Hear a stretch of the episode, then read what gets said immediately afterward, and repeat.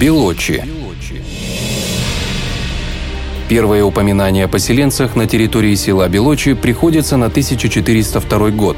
Спасаясь от гнета татар, в эту местность сбежало 10 семей, которые и организовали маленькое поселение между речками Белая и Окна. Добываемая на склонах холмов белая глина дала название и селу, и всем окружающим землям – больше всего село знаменито своей одноименной речкой, ставшей исторической достопримечательностью. Именно здесь под командованием фельдмаршала Минина воевал известный выдумщик барон Мюнхгаузен. Сама же речка раньше называлась «Золотой», поскольку на ней стояло семь водяных мельниц, обеспечивающих своих хозяев солидным доходом.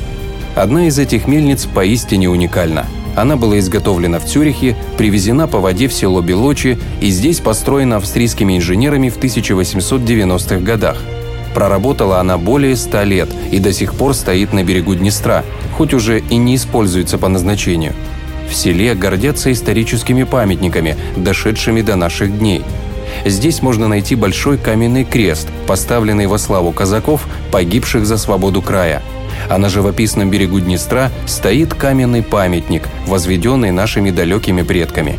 На его краях изображены ветви, напоминающие оливковые, и между ними дата – 1462 год.